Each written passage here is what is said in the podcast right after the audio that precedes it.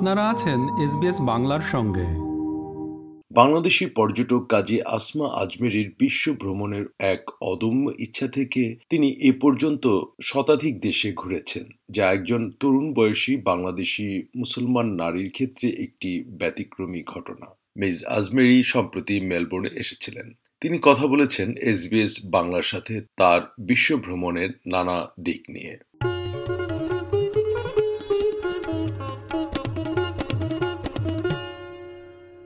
কাজী Asma Ajmeri SBS বাংলায় আপনাকে স্বাগত জানাচ্ছি। অনেক ধন্যবাদ। আপনি একশো বেশি দেশে ভ্রমণ করেছেন। এই বিষয়টা বেশ কৌতূহল জায়গায় কীভাবে আপনি এই বিশ্ব ভ্রমণ শুরু করলেন? অবশ্যই ভ্রমণটা অনেক পছন্দের এবং এটা আমার শখ হবি এবং আমি এই ব্যাপারে এনকারেজ করি।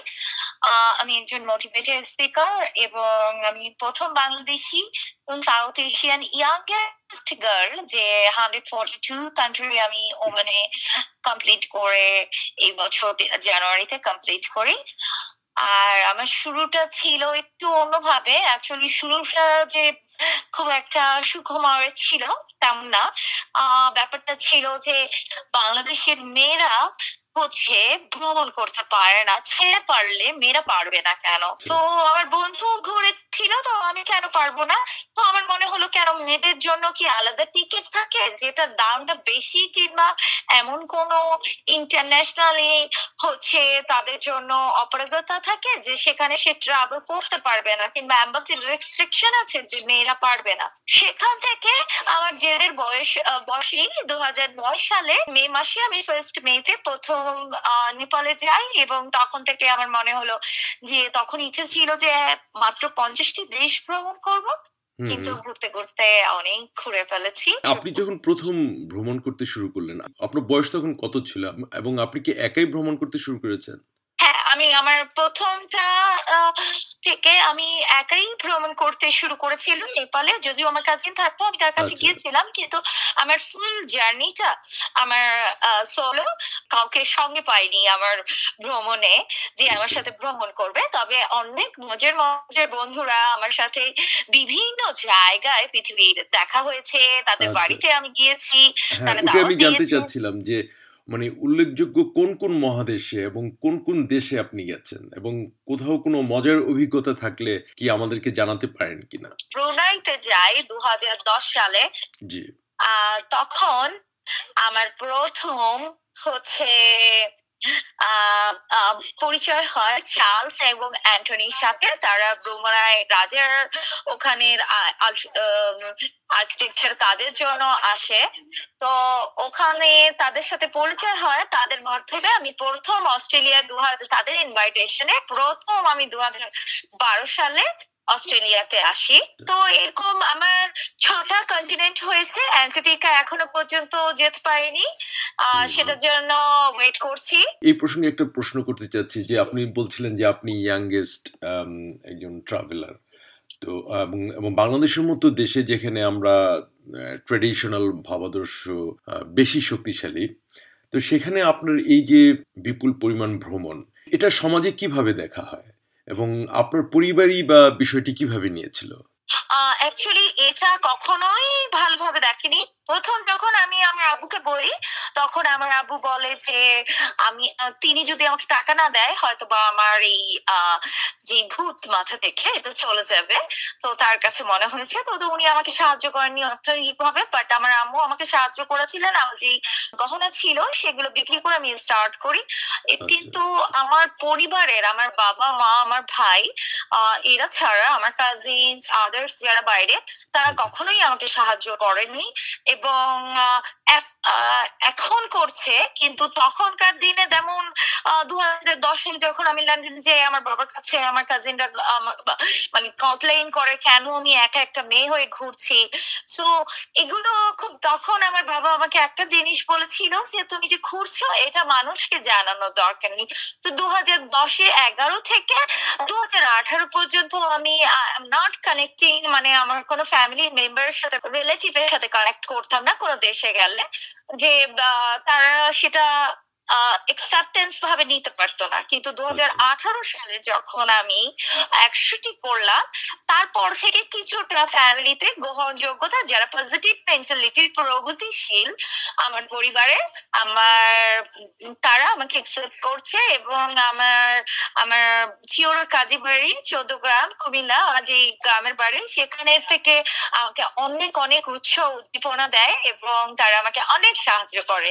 বলছিলেন যে আপনি প্রায় ছটা মহাদেশ আপনি ভ্রমণ করেছেন অনেকগুলো দেশে। তো কোথাও গিয়ে কি কখনো সমস্যার সম্মুখীন হয়েছিলেন? অ্যাকচুয়ালি আমার পাসপোর্ট হচ্ছে বাংলাদেশি পাসপোর্ট আমরা ইচ্ছা করলেই সব জায়গায় যেতে পারি না। প্রথমবার ভিয়েতনামে তখন আমি ছয় নাম্বার দেশ থেকে আমার ভিয়েতনাম। আমি ভিয়েতনাম বেড়াতে গেলে আমাকে ওখানে রিটার্ন টিকেট এবং হোটেল বুকিং না থাকায় আমাকে ওখান থেকে ডিপোর্টেড করে পাঠিয়ে দেয় পরের দিন।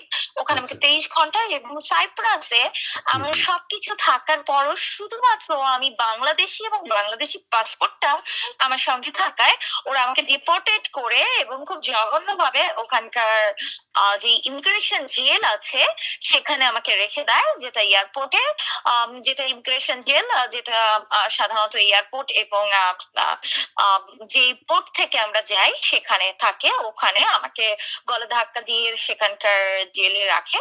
তখন আমি প্রতিজ্ঞা করি যে আমি বাংলাদেশি পাসপোর্টে বিশ্বটাকে ভ্রমণ করব এবং শুধু বাংলাদেশি নয়, যারা বিশ্বের, বাংলাদেশের মতো দুর্বল পাসপোর্টের দেশগুলোতে আছে, তাদেরকেও এনকারেজ করব যে তারাও ভ্রমণ করতে পারে যাতে।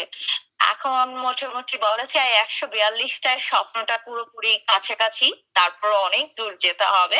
বিদেশ ভ্রমণ তো সবসময় বেশ ব্যয়বহুল। তো আপনি কীভাবে ভ্রমণের যে এই ব্যয়গুলো মিটিয়ে থাকেন এবং আপনি কি কখনো কোনো সংগঠনের কাছ থেকে কোনো পৃষ্ঠপোষকতা পেয়েছেন? জি না আমি এত ভালো আমার লাখটা আমি কখনোই পাইনি। আর একটা জিনিস জিনিসটা যে আমি নিউজিল্যান্ড নিউজিল্যান্ডে টু থাউজেন্ড টুয়েলভে যখন আসি তখন থাকি তারপরে আমার নিউজিল্যান্ডে নিউজিল্যান্ডের ওখানকার রিয়েল এস্টেট কোম্পানি এবং নিউজিল্যান্ড রেড ক্রস আমি চাকরি করি করি। তো সেখানে থেকে আমি যে টাকা জমাই এবং আমার বাংলাদেশে একটি ছোট ট্রাভেল এজেন্সি আছে, তো এখান থেকে আমি যেই দেড় বছরে আমি চাকরিটা করে আমি যেই টাকাটা সেভ করি, সেই টাকা দিয়ে আমি ছয় মাস এক নাগারে ভ্রমণ করি। যেটাকে আমার ফাইন্যান্সিয়ালটা সাপোর্ট করে।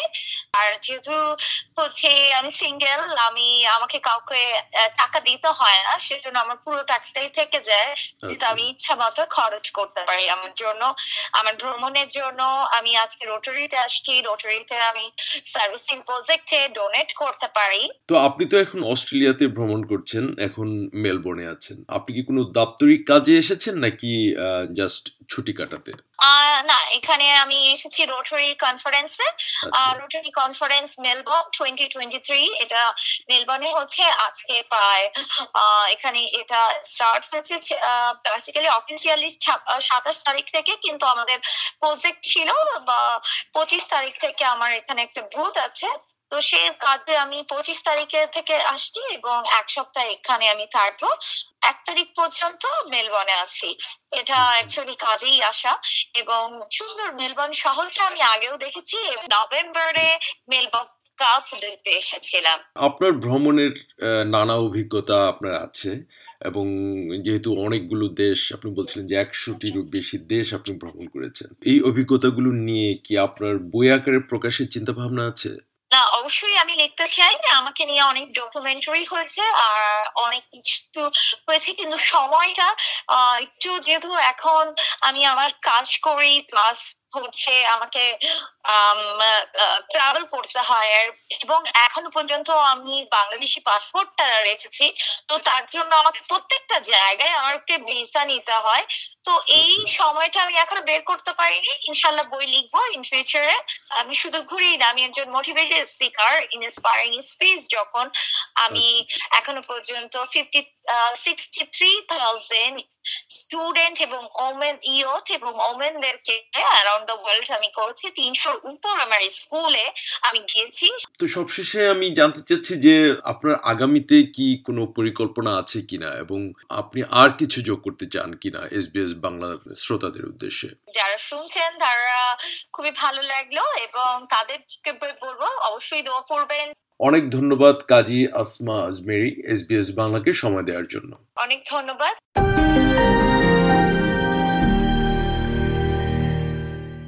শ্রোতা বন্ধুরা আপনারা শুনছিলেন বিশ্ব পর্যটক কাজী আসমা আজমেরির সাক্ষাৎকারটি। সাথে ছিলাম আমি শাহান আলম। আমাদেরকে লাইক দিন শেয়ার করুন আপনার মতামত দিন। ফেসবুকে ফলো করুন এস বাংলা।